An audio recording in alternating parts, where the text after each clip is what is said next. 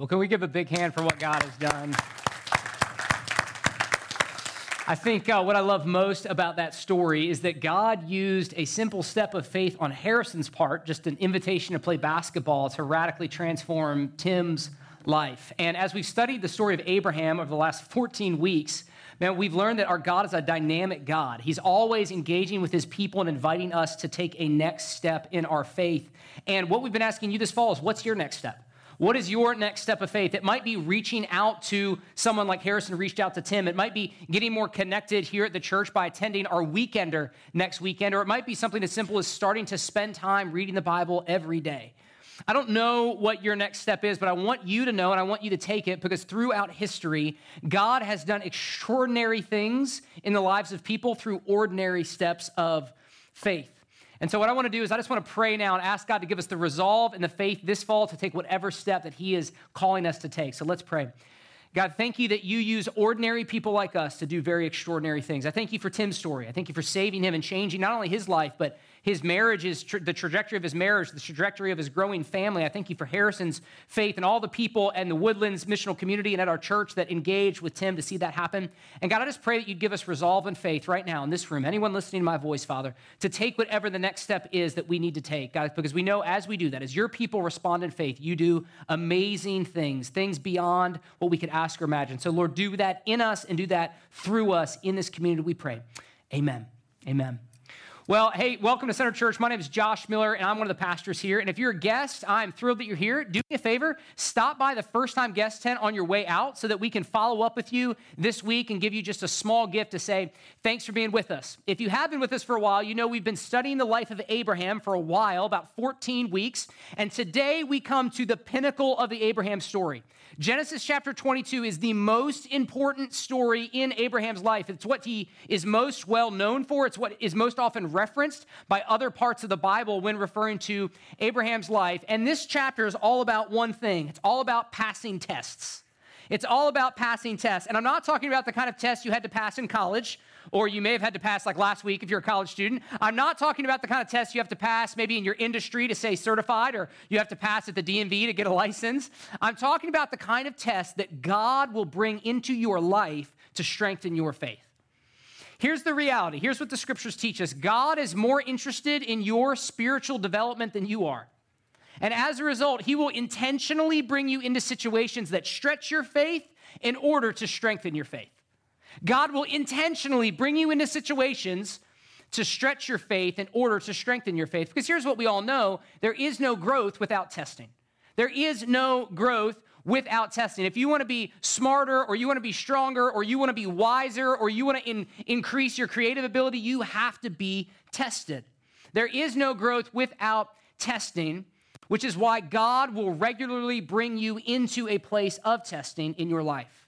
So here's what that means. If you are a follower of Jesus here tonight, it is no longer a question of if you will be tested, it is a question of how you will pass that test when it comes. It is not a question of if you will be tested. You're going to be tested. Maybe you're being tested right now. Maybe you're in a season of testing right now. The question is not if the test will come, the question is how can you pass the test when it does come?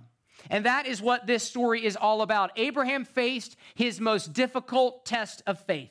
This is the hardest thing that ever happened in Abraham's life, and it beca- became the defining moment of his life. And I would offer to you that the defining moments in your life and in your faith will most often be the most challenging moments.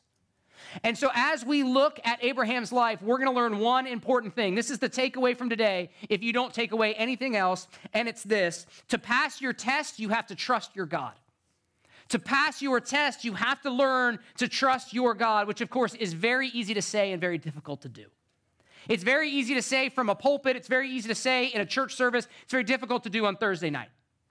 It's very difficult to do at work. It's very difficult to do when you're single again or when the bank account is empty or when you get a bad report from the doctor.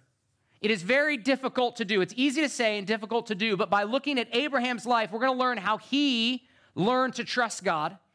And by looking at his life, it will show us how we can learn to trust God as well, so that when you face your test, you can pass it just like Abraham did. So if you have a Bible, meet me in Genesis chapter 22, starting in verse 1, which is where we're going to be. It says this After these things, God tested Abraham.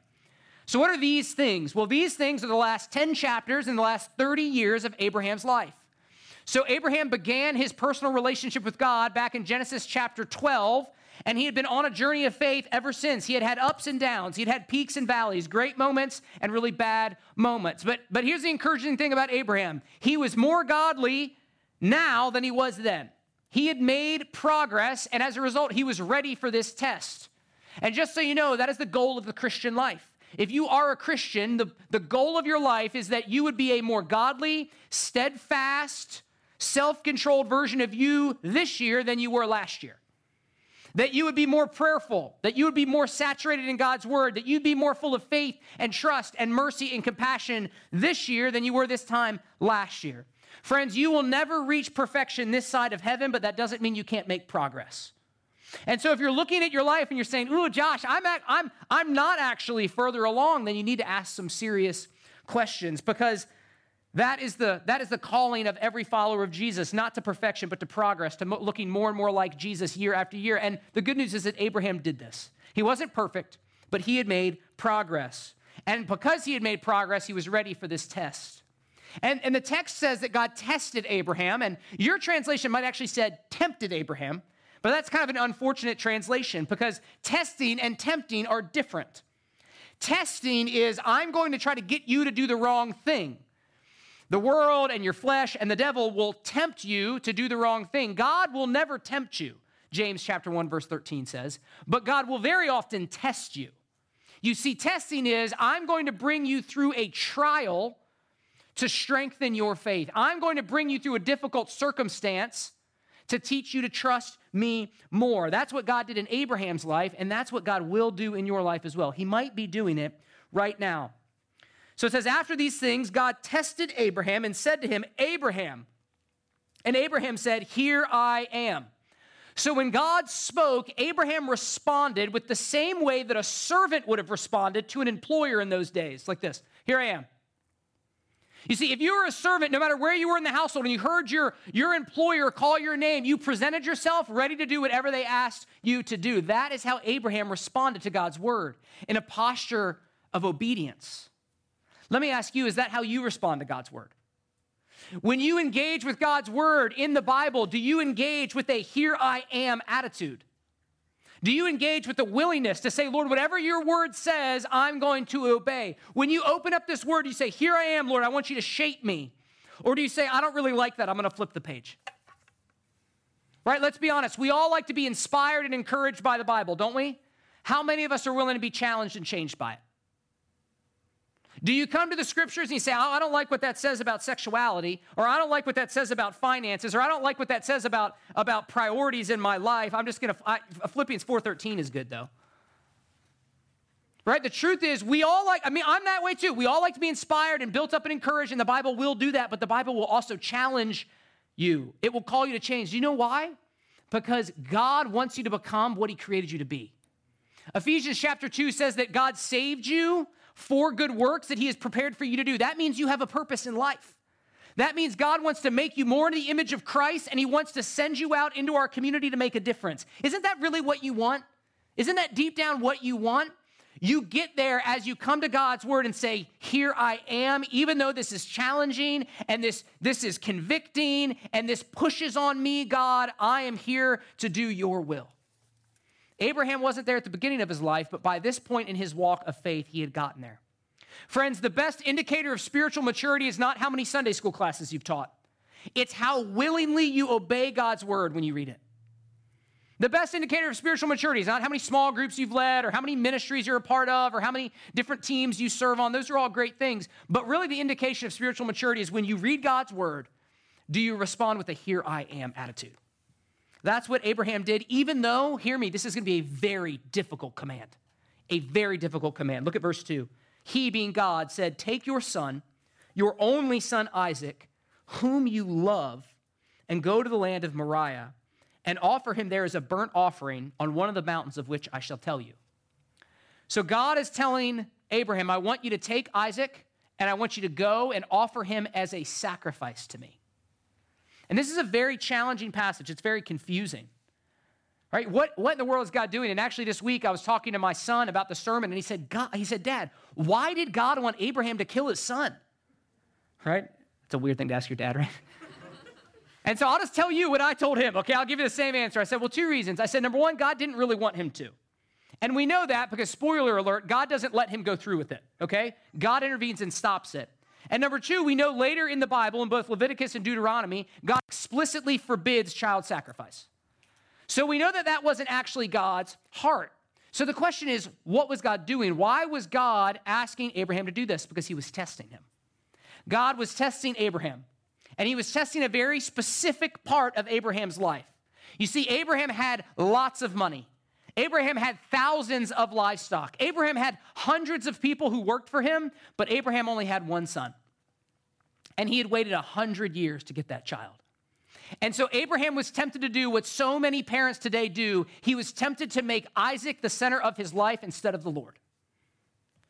I can't tell you how many times I've seen this happen. You've got, you've got a guy and a girl, and they're growing in faith, and they're married, and they're trying to walk with God, and then they have kids. And all of a sudden, life is all about those kids. It's all about those kids. Now, all of a sudden, life is all about keeping those kids safe, secure, and sanitized. Right? It's about maximizing those kids' athletic ability and their educational opportunities. And they stop going to church and they stop being involved in community and they stop studying their Bible. And it breaks my heart because what they're doing is they're removing from their family the thing that their kids need most. The best thing you can do for your kids is to have a vibrant personal relationship with Christ. You will be a more gentle mother. You'll be a more patient father. You will be better at raising them in the training and instruction of the Lord if you are following Christ. Here's a, here's a fascinating fact. What is the greatest indicator of a child's future faith? It's not their parents' faith. You think it would be, right? I thought that. It's their parents' church involvement. It's interesting. Why would that be? Because involvement in the local church is where the rubber meets the road of your faith. Guys, here's the deal kids are smart. If they hear you say Jesus is Lord, but they watch you prioritize everything else, they're going to read between the lines. But if they hear you say Jesus is Lord and then they see you live it out in the local church, if they see you studying the scriptures and living in community and sacrificing and saying, hey, I'm sorry, we can't do travel, whatever, because we need to be in the church. And hey, I'm sorry, you can't be in activities every single night of the week because we need to be in our missional community. And I'm sorry that you can't, you know, we can't afford that because we're giving to the church. Do you know what that does in their life? It says Jesus matters. And do you know what happens when you say that and then you don't do anything? Your kids go, Jesus doesn't matter. This whole thing is a farce. The, the da- this is startling. The data shows that kids who grow up in families that have religious values but are not religiously involved turn out exactly the same as kids who grow up in homes with no religious values. But kids who grow up in families that are deeply involved in the local church more often than not, end up walking with God as adults. Let that sink in for a second. What that means is that if you want your son or daughter to repent, believe in Christ, and be saved from their sin and to spend eternity with God, the most important thing you can do for them is not protect their nap schedule. It's not to make sure they never get sick. It's not to make sure they're on all the right travel sports teams. It is to have them deeply involved in the local church. One of our values here is that we invest in the church. We believe that the church is the bride of Christ and that that's a big deal, and that the church is God's plan A and there is no plan B. It's why we invest in church planting. It's why we do membership here. It's why we do the weekender, because we want you to invest in the church. And I know when I say that, it sounds self serving, right? I'm a pastor. But hear me, it's not for me, it's for you. I want the church for you, and I want the church for your kids. And so the question that all of us parents have to ask is Are my kids first in my life, or is God? That is what God was driving at in Abraham's life. All right, look at verse three. So Abraham rose early in the morning, saddled his donkey, and took two of his young men with him and his son Isaac.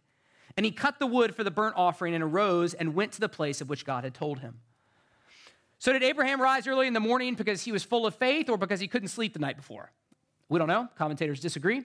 But what we do know is that he showed a pretty remarkable level of faith by, by preparing to, to go do this, right? By cutting the wood and saddling donkeys and starting out on the trip. Abraham didn't obey because he felt like it. Abraham obeyed because he trusted God's character. Friends, faith isn't what you feel, faith is what you do because of what you believe. Faith isn't what you feel, faith is what you do because of what you believe. Oftentimes, you will not feel like obeying God.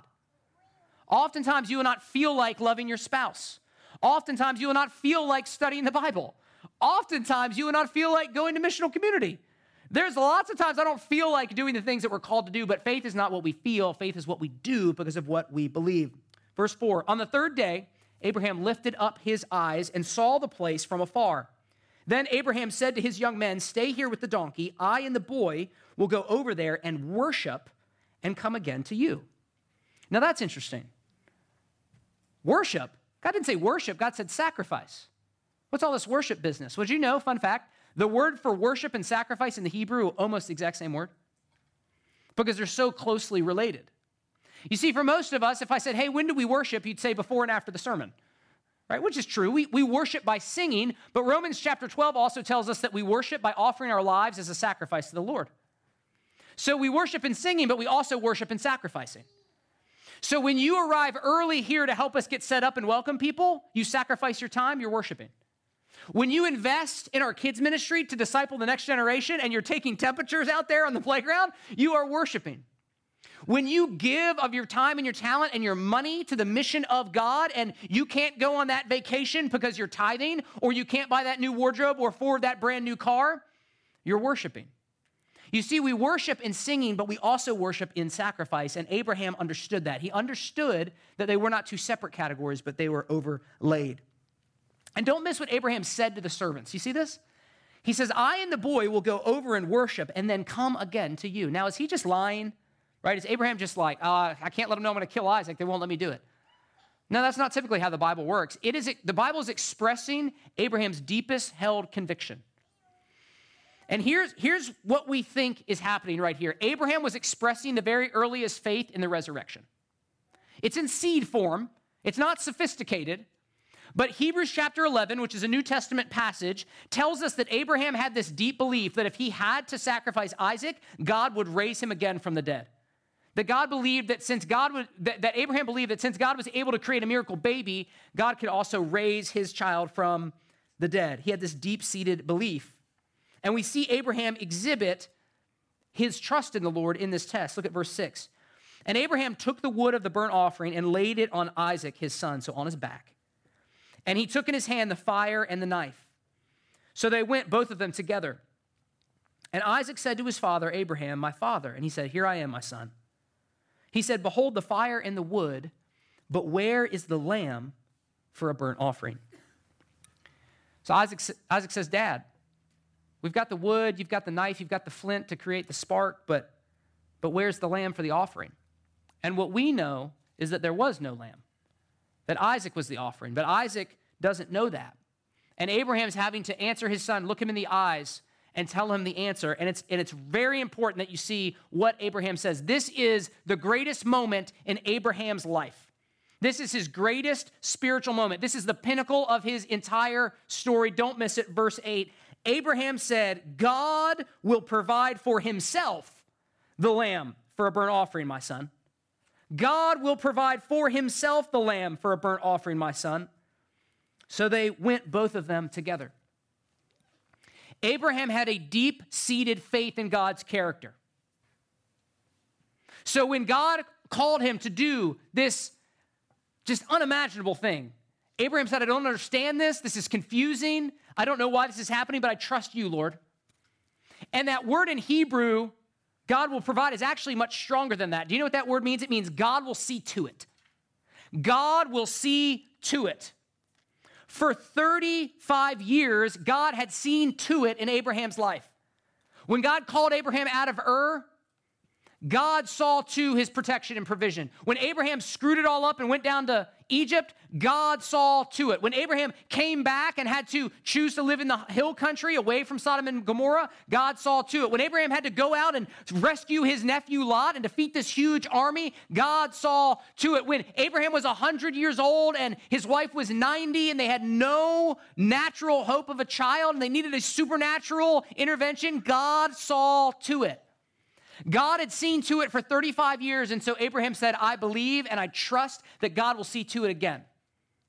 Isn't that what you need in your tests?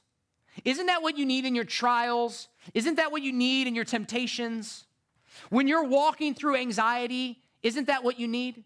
When you're walking through depression, isn't that what you need? When you're walking through unemployment, when you're walking through loneliness, when you're single again, when you get a bad grade back on the exam, isn't that what you need? You need to believe at the gut level God will see to it. You need to believe that God sees you and God knows and God cares and God will provide. That is what you need in your trial. And that is what Abraham had. How did he have it? He had 35 years of evidence. He had 35 years of evidence. When I was coaching college football, we had this saying past performance is the best indicator of future performance, which meant if the kid played well last year, he'll probably play well again. And if he didn't play well last year, don't get your hopes up, right? Well, when it comes to trusting God, you need to look at the past performance of God in your life. Some of you have 35 years of God being faithful, like Abraham. Some of you don't have that. Some of you have a year or two. But I know that God has been faithful in your life. You are here today because God has been faithful to your life. And practically, what you need to do is you need to reflect upon that. Maybe you get out a journal and just think through what are ways God's been, pra- been faithful to me this year? What are ways God's been faithful to me this semester? What are ways that God has been faithful to me? And reflect on that and let that fill you with hope. So when you face your test, you say, The Lord will provide for himself the lamb. Verse 9 When they came to the place of which God had told him, Abraham built the altar there and laid the wood in order and bound Isaac, his son, and laid him on the altar on top of the wood. So Abraham reached the top of this, of this mount and he did what he had done dozens of times before. He took wood and he built an altar. He set up some kindling underneath the altar that he could light with his flint to set ablaze. But then he did something that he'd never done before. Rather than taking an animal and slaughtering that animal, he took his son Isaac and he bound him and he laid him on the altar, preparing to offer him as a sacrifice. And this verse highlights the remarkable obedience of Abraham. It does. But it also highlights the incredible faith of Isaac as well the incredible faith of Isaac as well. Because here's what we all know Isaac could have taken Abraham, right? I mean, Abraham was 115. And commentators say that Isaac was between 13 and 20. I remember the moment when I was 14 or 15 that I realized I could take my dad. It's kind of a weird moment. I was like, well, I could probably take him, you know? My personal goal in fitness is that my son will never be able to say that, right? 80 years old. Anyway, right? But I mean, Isaac, at the very least, Isaac could have run away, right? I mean, Isaac was not on that altar against his will. The only way Isaac was on that altar is because he went willingly. He was willingly bound and placed on the altar.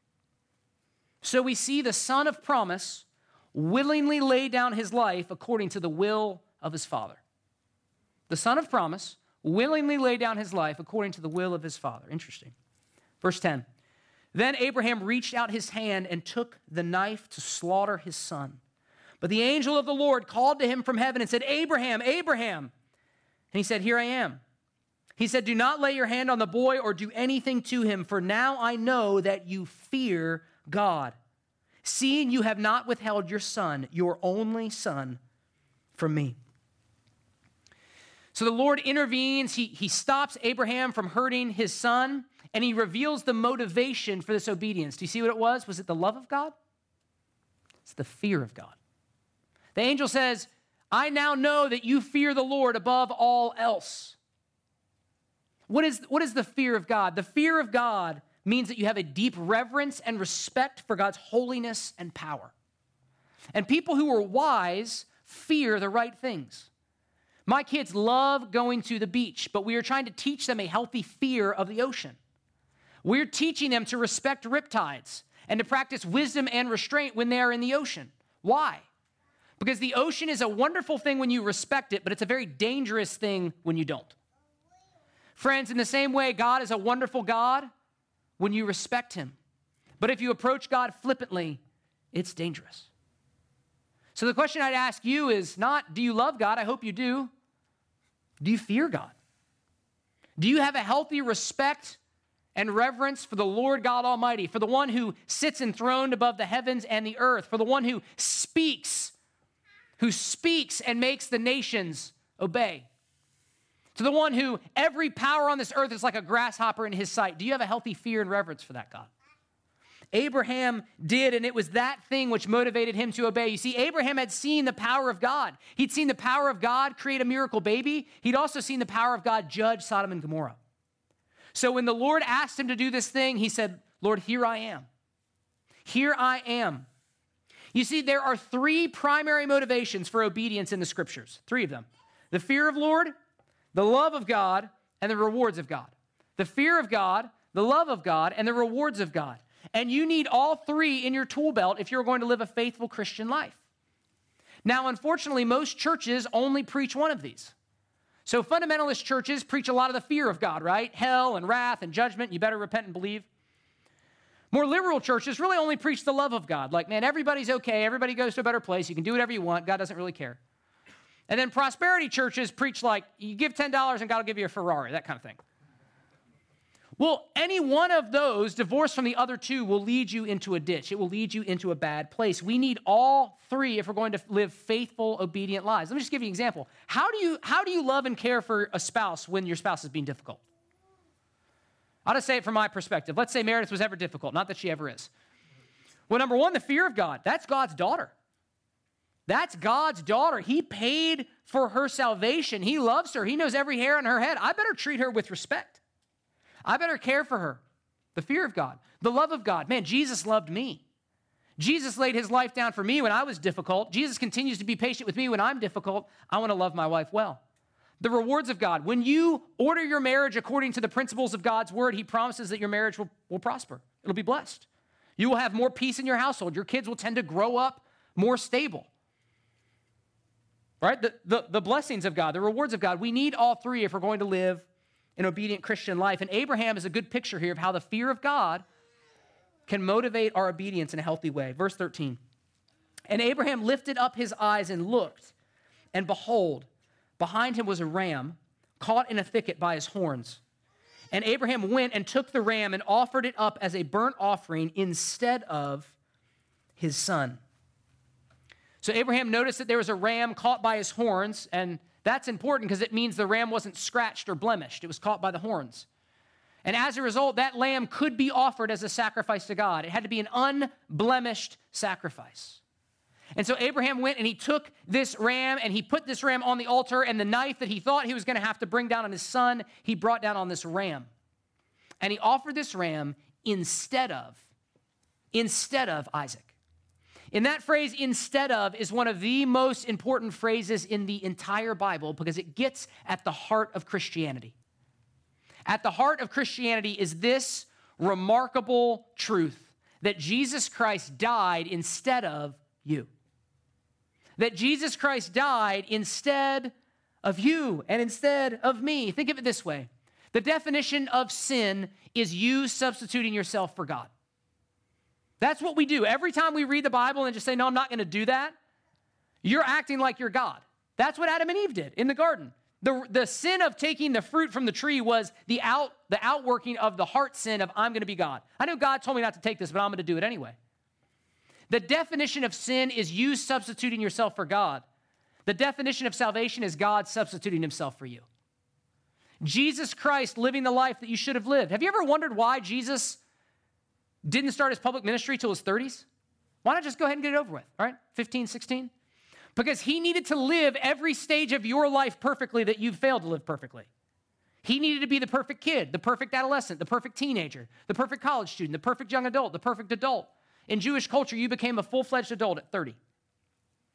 Jesus lived every stage perfectly so that he could trade places with us. And then he died a gruesome death on the cross. Why? Because that is what our sins deserve. The incredible truth of the Christian message is that Jesus did for you what you could never do for yourself. He paid for your sins on the cross so that you wouldn't have to. He died instead of you. Abraham would probably have cried out, Thank God for the ram.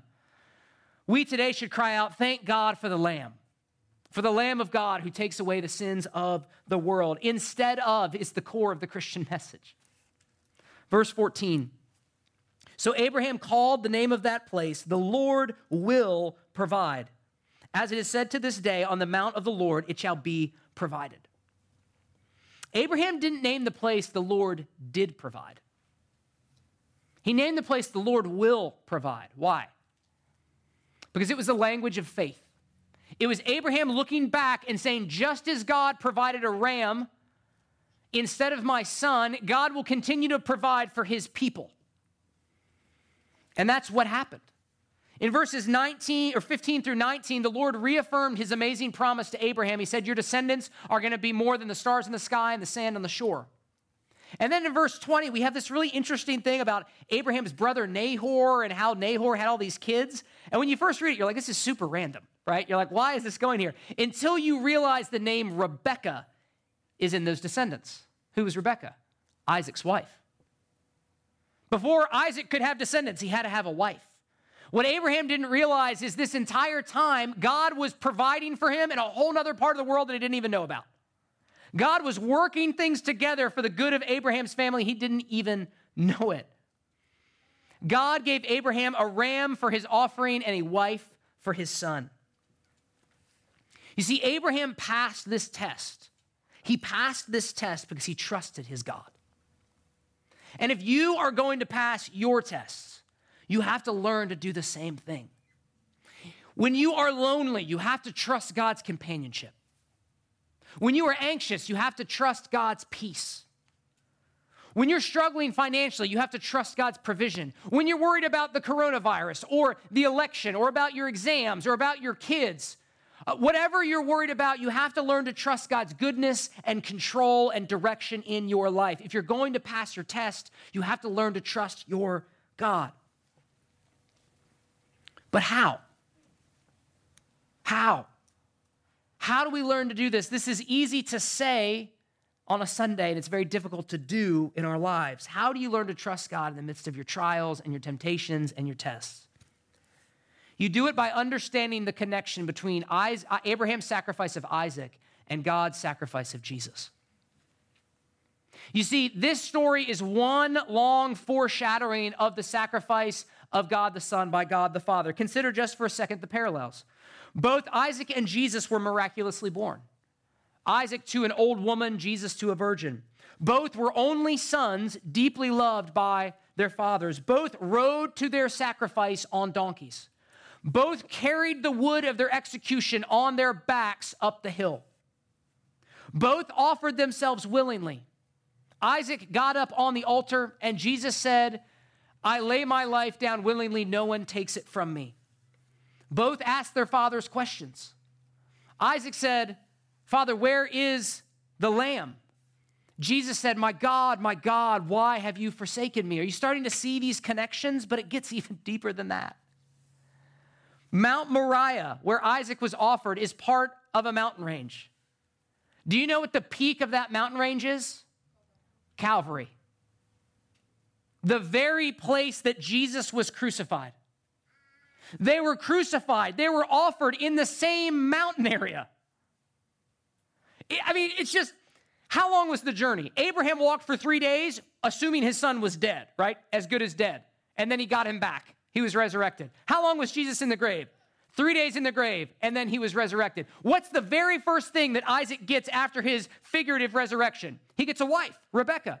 What is the first thing Jesus gets after his literal resurrection? He gets a wife, the church.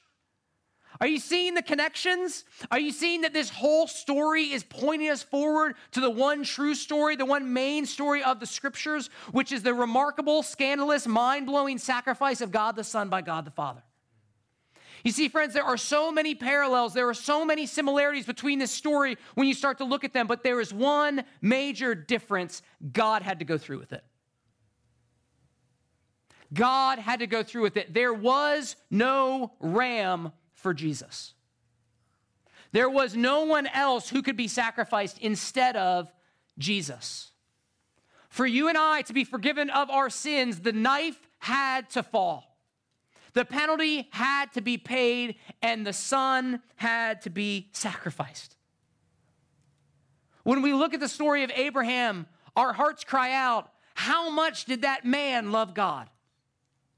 But when we look at the story of the cross, our hearts should cry out, How much does God love man?